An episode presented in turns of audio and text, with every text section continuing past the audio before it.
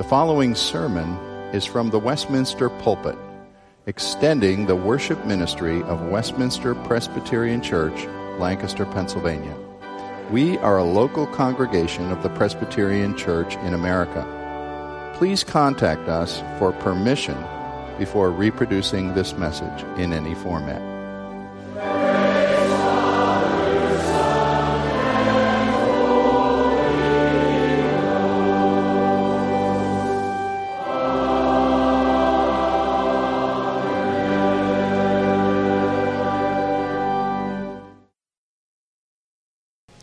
Last week we began study of a new book of Scripture in the Old Testament, the book of Job, located just before the Psalms.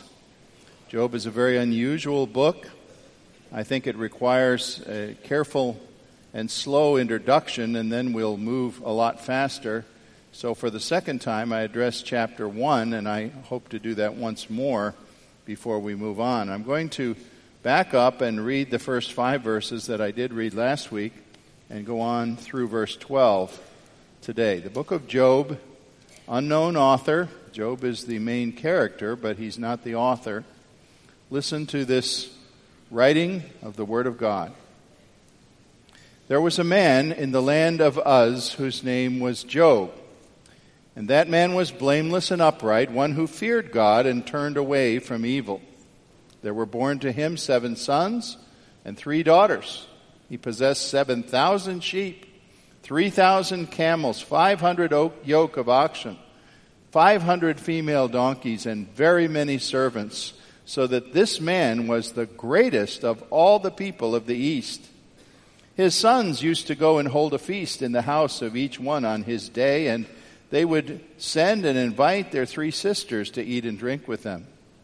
When the days of the feast had run their course, Job would send and consecrate them he would rise early in the morning and offer burnt offerings according to the number of them all, for he said, It may be that my children have sinned and cursed God in their hearts. Thus Job did continually. Now there was a day when the sons of God came to present themselves before the Lord, and Satan also came among them. The Lord said to Satan, From where have you come? Satan answered the Lord and said, From going to and fro on the earth and walking up and down on it. And the Lord said to Satan, Have you considered my servant Job?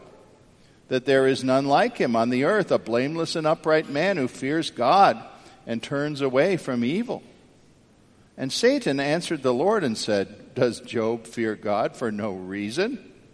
Have you not put a hedge around him and his house and all that he has on every side? You have blessed the work of his hands, and his possessions have increased in the land. But stretch out your hand and touch all that he has, and he will curse you to your face. And the Lord said to Satan, Behold, all that he has is in your hand. Only against him do not stretch out your hand. So Satan went out from the presence of the Lord. This is God's ever living Word. I begin today with a scene from a movie that has to be just about one of the most popular of all time, and it's really hard to imagine someone here not having ever seen The Wizard of Oz from 1939. You'll recall that early in this film, there's a building sense of everyone putting their hopes in an unseen wizard who lives in the city of Oz. He's called the Great and Terrible or Great and Mighty Wizard of Oz. And everyone hopes that he could transport the character Dorothy back to Kansas, give a scarecrow brains, give a tin man a heart, and give a cowardly lion great courage. But the crucial moment of the film comes when the four characters have carried out a mission that the wizard gave them, and they bring back the burned broomstick of the wicked witch who is met her demise, and uh, they're ready to collect their promised rewards. And you remember the scene how Toto, the dog, who bears a strange resemblance to Hazel at our house, actually, uh, pulls back a curtain in the corner to reveal an older man there who is working levers and shouting into a microphone. And of course, what is being revealed is that the great wizard is simply a befuddled old man pretending to be something else through the belching of fire and smoke and a loud voice. In other words, you receive the behind the scenes reality. And it changes everything in the film. Now, in Job 1 6 and following, we have a passage of God's Word that the longer I think about it, I have to say is entirely unique. I can think of nothing like it in the Word of God at all for its unusual content in particular. Throughout this book of Job, the title character, Job, the great sufferer, never knew what went on in these verses that I read today.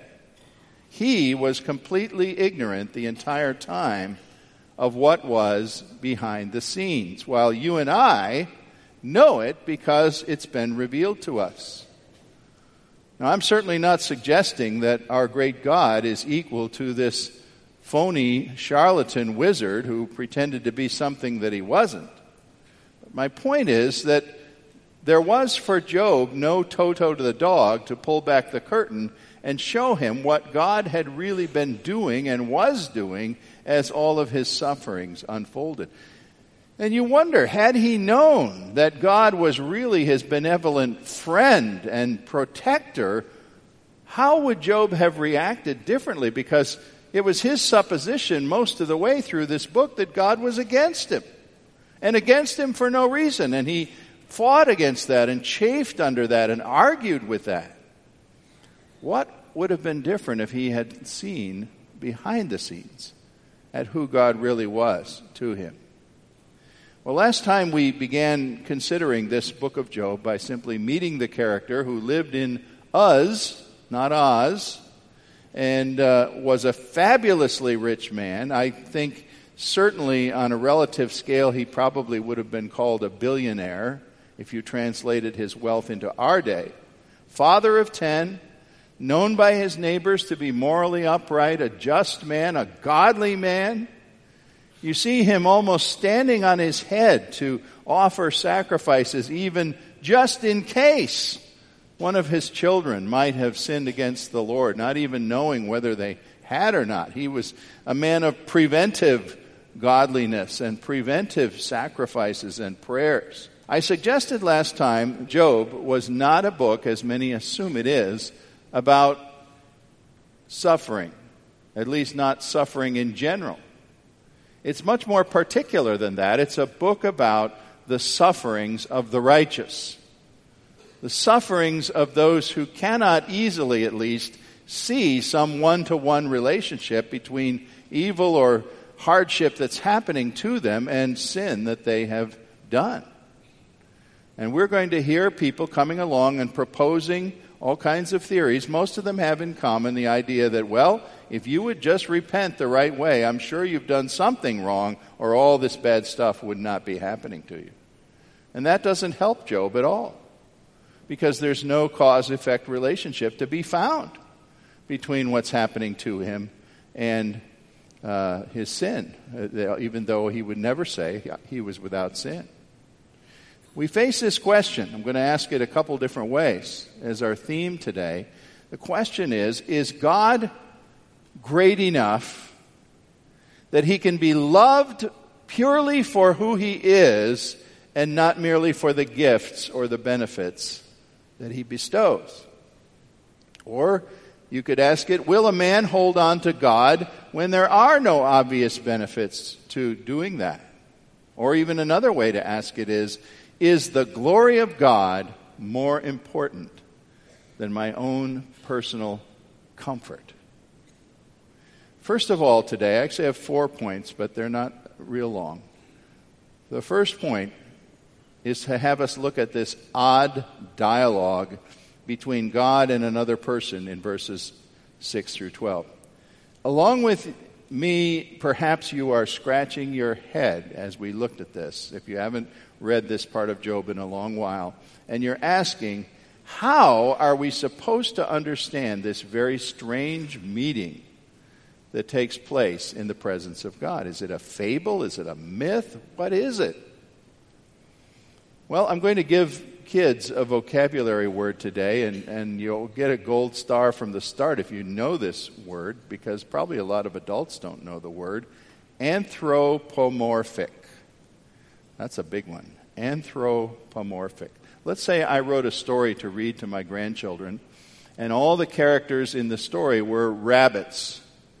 But of course, these rabbits uh, are fictional, uh, but they're alive in the story and they're communicating with one another and having adventures. And one rabbit says, Let's go over there, there's some great lettuce. And the other rabbit says, No, there's a bad farmer over there, he'll get us with his shotgun.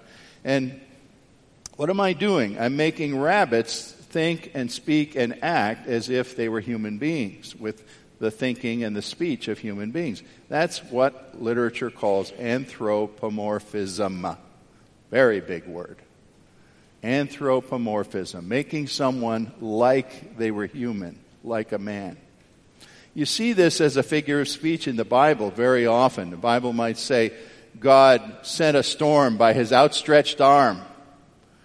Well, we don't think God has an arm but we understand what's being said. God, by his power and control, sent a storm or stopped a storm. That's an anthropomorphism about God, describing him in human terms that we can better understand. We think that's what's happening here with the description of this conference in heaven. Now, I am very much in favor of literal understanding of the Bible. There was a real conference here but yet it is rendered in such a way that we can hopefully conceive of what was going on. What was happening here was, I'm sure, beyond our real comprehension. But it has been simplified as a story or almost like a parable so that we can understand what was happening. There was a day when the sons of God came to present themselves before the Lord, and somebody else was there. The Hebrew Bible calls that somebody else the Satan. Very interesting. Throughout this passage, he is called the Satan. Now you're saying, what is this? Who are these sons of God, first of all? And what is Satan doing having a meeting with God? Nowhere else in the Bible is any such thing described. Well, the Bible author and the Holy Spirit are telling us a true thing and trying to simplify it enough that we can take it in. God often is called in Scripture the Lord of hosts, meaning many, the Lord of many creatures, many others who gather in His presence. That's why we hear about the sons of God. This is a common biblical expression. It's used a number of other places to describe the angels who the Lord created to do His bidding and do His work. There's a psalm that, that really kind of illustrates what's happening here. Psalm 89, verse 6, contains this language Who in the skies can compare to the Lord? Who among the sons of God is like the Lord? A God greatly to be feared in the council of the holy ones and awesome above all who are around him. You see, that biblical language is not so unusual. You could find other instances of it. The idea of God delegating his government of the universe to other beings whom he has created, angel beings, supernatural beings, who scripture implies are more than men. They're not mortal like men, but they're not God either. They're somewhere between God and man. God has no equals in his hosts who gather around him. He is absolutely alone and supreme over them, but they are in some way over creation and over men. Later on, we even find some of them, a few, being given names like Gabriel and Michael. All right, well, that's just a hint of how we're to understand this strange meeting. It tells us something true that was happening, however strange it might seem for you to be able to picture it. Now, secondly, this, as we go on with it a little bit, tells us about the work of our soul's great enemy. And that is this one who is called in the original language the Satan, who is present. In other words, Satan was a title, much like Christ is a title. The Satan. We, we think that's, you know, Satan's given name. My name is Michael, his name is Satan. No, it's more like Christ. It's his office. The opposer, the accuser is what it means. One writer, I thought, made a pithy comment when he said, as we see this unexpected presence in the counsel of God here, we're not clear about whether Satan is present in God's counsel as a member of it or perhaps more of a gate crasher. I like that comment. I imagine him being the gate crasher. And the Lord God interrogates him, and, and you sort of have it hinted that he doesn't really belong there because I feel like the Lord is saying, What are you doing here? You know, what brought you here? Give an account of yourself. And he says, Well, I've just been walking up and down the earth seeing what's going on. And it is God who brings into the discussion then the proposal of the man, Job, and says, Well, you've been seeing what's going on. Have you seen an example of a man who is righteous? There in the east, this man, Job, who is, uh, stands head and shoulders above all his fellow worshippers of me. And it's proposed that Satan consider that. What do you think of that? Well, what do we know about this person, the Satan? I think what jars us here is we think of Satan as the absolutely hateful, violent, rebellious, anti God in every possible way. And what would he even be doing in the presence of the Lord? Of course, we first met him in the Garden of Eden, where he is called the serpent. Really unfortunate, I think, that our children are treated to generations of pictures of snakes talking to Adam and Eve. The serpent means shining one. If Satan was a fallen angel, he wasn't a snake. The word serpent, unfortunately, we think serpent, snake, snake, serpent. Serpent probably meant someone very beguiling, someone very persuasive, someone who could sell you Hillary Clinton's former Oldsmobile for $60,000, like somebody just paid, I understand. Boy, that was a car salesman behind that one, I'll tell you. The car doesn't even start. But here's this accuser, this liar. And we think, well, he doesn't belong anywhere in the presence of God. But the interesting thing I need to tell you is there's sort of a character development going on through the pages of Scripture with Satan. And he's not, from the start, the terrible, re, re, you know, repulsive person that you would see him as by the time you get to the New Testament. Not that he's a good guy ever. But he's not the hideous dragon of the book of Revelation until after he has his encounters with Christ. It's when Christ, the perfect opponent of Satan, comes on the scene and he does battle with someone who defeats him at every turn that he becomes more and more violent and spiteful and attacking all things belonging to God. Although at no point are we going to say he was a good guy. In fact, Jude chapter 6 has a word there. You probably haven't read the book of Jude lately, a one chapter book near Revelation. Jude 6, verse 6, that is, not chapter 6, uh, speaks about angels who fell from their created positions of authority. And it says there are those who did not remain in their proper place of authority and were banished, and God has kept them in eternal chains. There's a mystery about Satan's origin. Where did this person come from? How did he fall? What exactly went on? We could spend a lot of time on that, and I'm not going to give it that kind of time. But somehow, here is an opponent whom God created. He's not God's equal, God created him. He has more power than a man, but less power than God. And in fact, we have Jesus testifying. Now remember, Jesus was existed before he came to earth. But in Luke 10, verse 18, he tells his disciples he must have been referring to his pre incarnate existence when he says, I saw Satan fall like lightning from heaven. Jesus understood the origin of the Satan as a fallen angel. It's a bit of a, in fact, more than a bit, it's a very deep mystery as far as we're concerned, and the Bible only hints at it. But here is Satan being interrogated by God who is superior to him, who he must do God's bidding.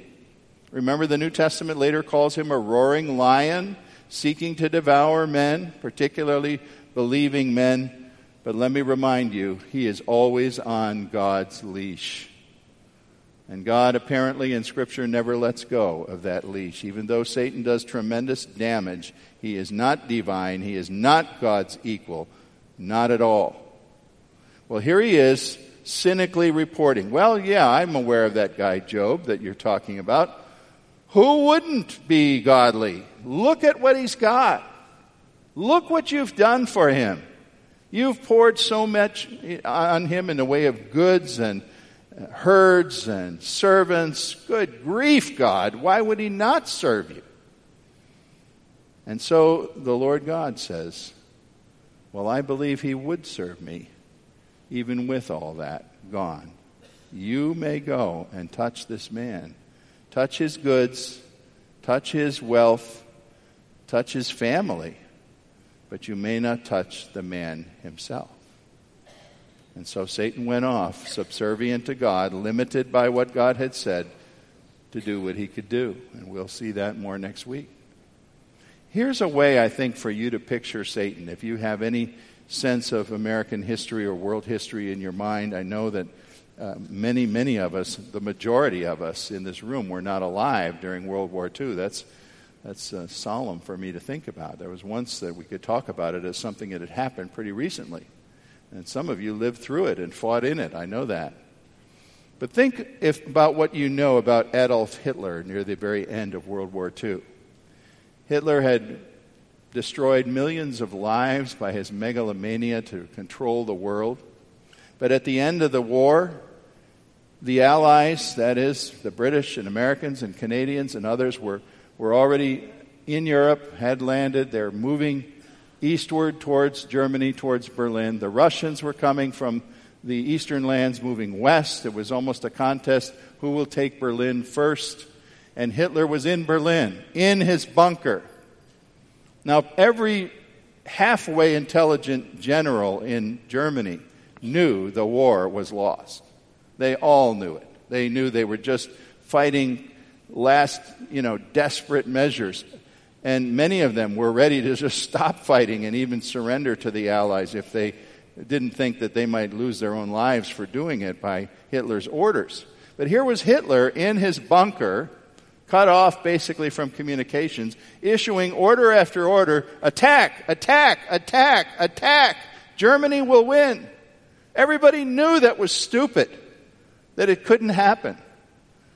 But Hitler himself kept attacking right to the very end. I think that's an accurate way to picture the Satan in the Bible. He's a completely defeated foe. He knows it, those who serve him know it, but he will not stop fighting until the very end when God disposes of him completely. Well, thirdly, today I'm asking this question aloud Is it possible that Job deserved to be treated better than he was here?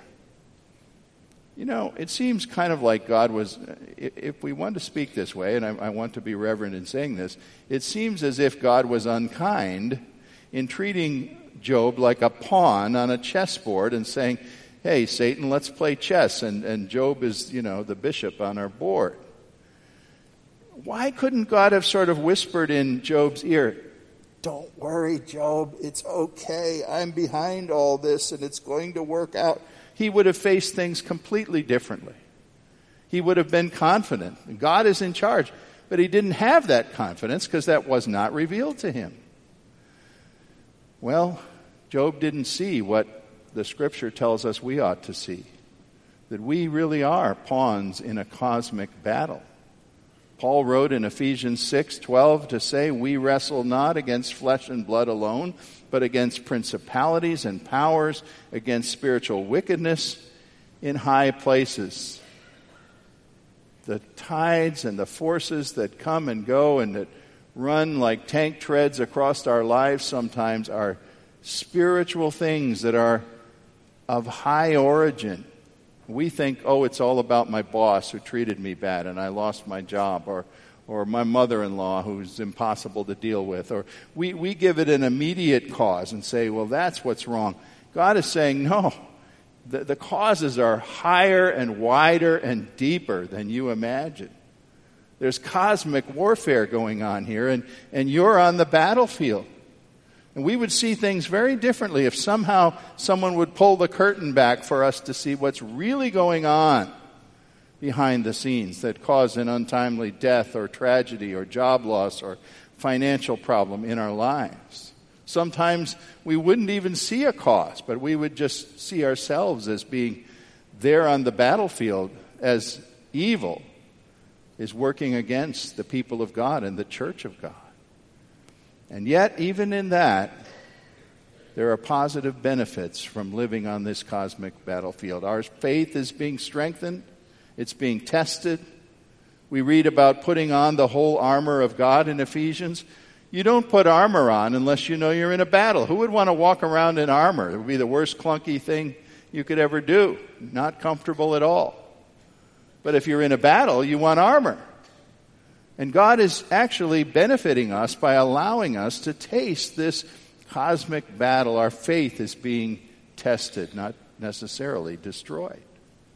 1 Peter chapter 1 contains this word, for a little while we are being grieved by various trials, Peter says, so that the tested genuineness of your faith, more precious than gold, might result in praise and glory and honor in the final revelation of Christ. Is that saying God's letting you be tested so you'll end up destroyed? No. He's saying testing is going to refine you and establish you and strengthen you.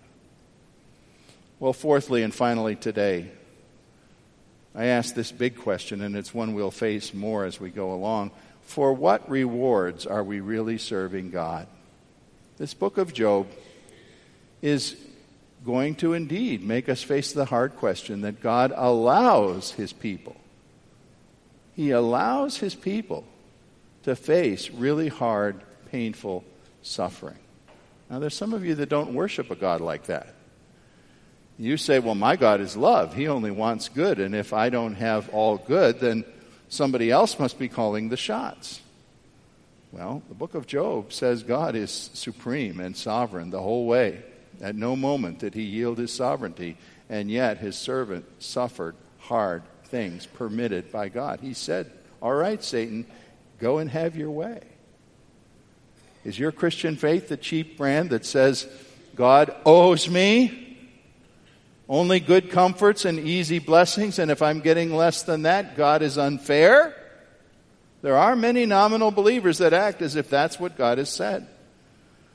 Satan's actually betting on the fact that that's what you believe. And that the minute hardship comes to you, you will say, Oh, I guess God has abandoned me now because good things are not happening. Only by letting Job be proven and tested in a furnace of affliction would we see that the glory of God is more important than his comforts. And you know, that's okay when it's Job. But what about when it's me or you who's losing the comfort? Some people would look at this council scene in heaven and say, why would God let an impudent fallen angel bully him into a strange deal? I would deny that there's any bullying. God never lost control of what's happening here. Satan never gained the upper hand. It was necessary for a watching universe to see one man of God prove that God is worthy to be worshiped for his own sake, even if everything else gets stripped away. You know what that means?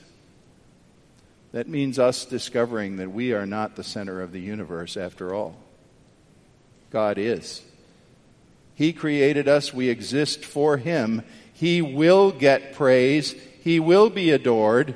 His honor will be visible to angels and all of humanity when Christian men and women go on worshiping Him even when His sweetest gifts have been torn out of their grasp.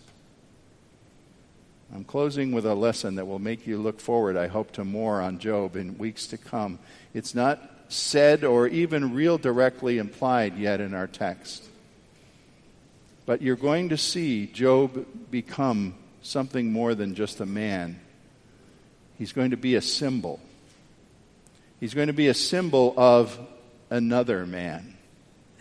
As a righteous man who did no real obvious sin, he is going to symbolize a more righteous man who did no sin whatsoever, Jesus Christ. And Job is going to come to represent the suffering of the one who was perfectly innocent, who excelled Job in every possible way. Jesus, Son of the highest God, who sinned in no manner at all and endured the greatest agony undeserved that any living man could even consider. And we're actually going to find that it's in him, beyond this book, beyond the conclusion of this book, it's in Christ that all the hard questions that Job poses find their final answer. Let's pray together. Father, lead us in this study. It challenges us, it challenges common ideas. We think it's not fair what happened to Job, but it surely wasn't fair what happened to your son. And so we ask, oh God, that you help us to put our own sufferings and troubles and challenges in perspective and see you as worthy of praise in all circumstances. We ask you do this work in us for the glory of Jesus. Amen.